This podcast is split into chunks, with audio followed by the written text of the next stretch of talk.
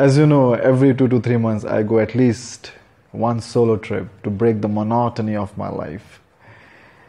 And this time I decided to come to Coorg. Today I've spent some time in a place called Kushalnagar. There's a beautiful monastery. And in the evening I went to elephant camp and there's something happened there. And as a storyteller, whenever something happened in my life and if I learn something from it, it becomes my responsibility to share with you. As soon as they opened the door, we all entered inside, around 25 to 30 people. And then elephants have come, around five to six elephants. And there was a big board saying, Don't irritate elephant. The people, the local organizer or helpers, those who were managing elephants, even they said, Don't touch them.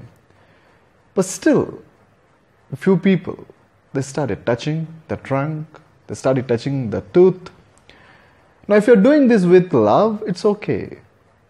But if you're doing this only to take a photo, to take a selfie, it was very disturbing for me. Now, I started reacting on this.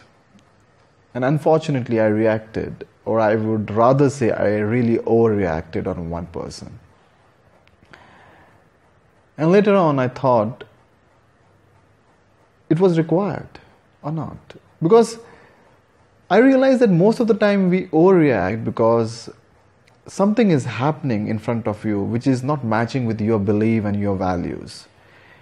And if the gap is very huge, then you really overreact. And this time the gap was very huge because I really respect animals. To me, touching their trunk and tooth for just for a selfie is like insulting them and treating them like a toy. But they are like they are animals, they have emotions.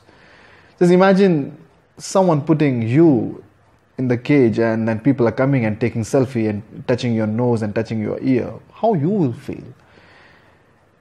And then I overreacted and then unfortunately we exchanged few words on a very high note and peak. But then later on I realized it was not required because somehow I, I need to realize that these are my beliefs, these are my values. Not necessarily it will match always with other people. And they were not harming them. In fact, they were harming, they were actually putting them at risk because one jerk from that elephant and that person gone. So all these people who were touching, they were not actually harming elephant, but still I overreacted because it was not matching with my belief. It was not matching with my values, whatever happening in front of me. But I think in this kind of situ- situation, I should have controlled my uh, whatever words or my anger or my reaction. Because these are my beliefs, not necessary. Every time it will match. So, this I learn, I think.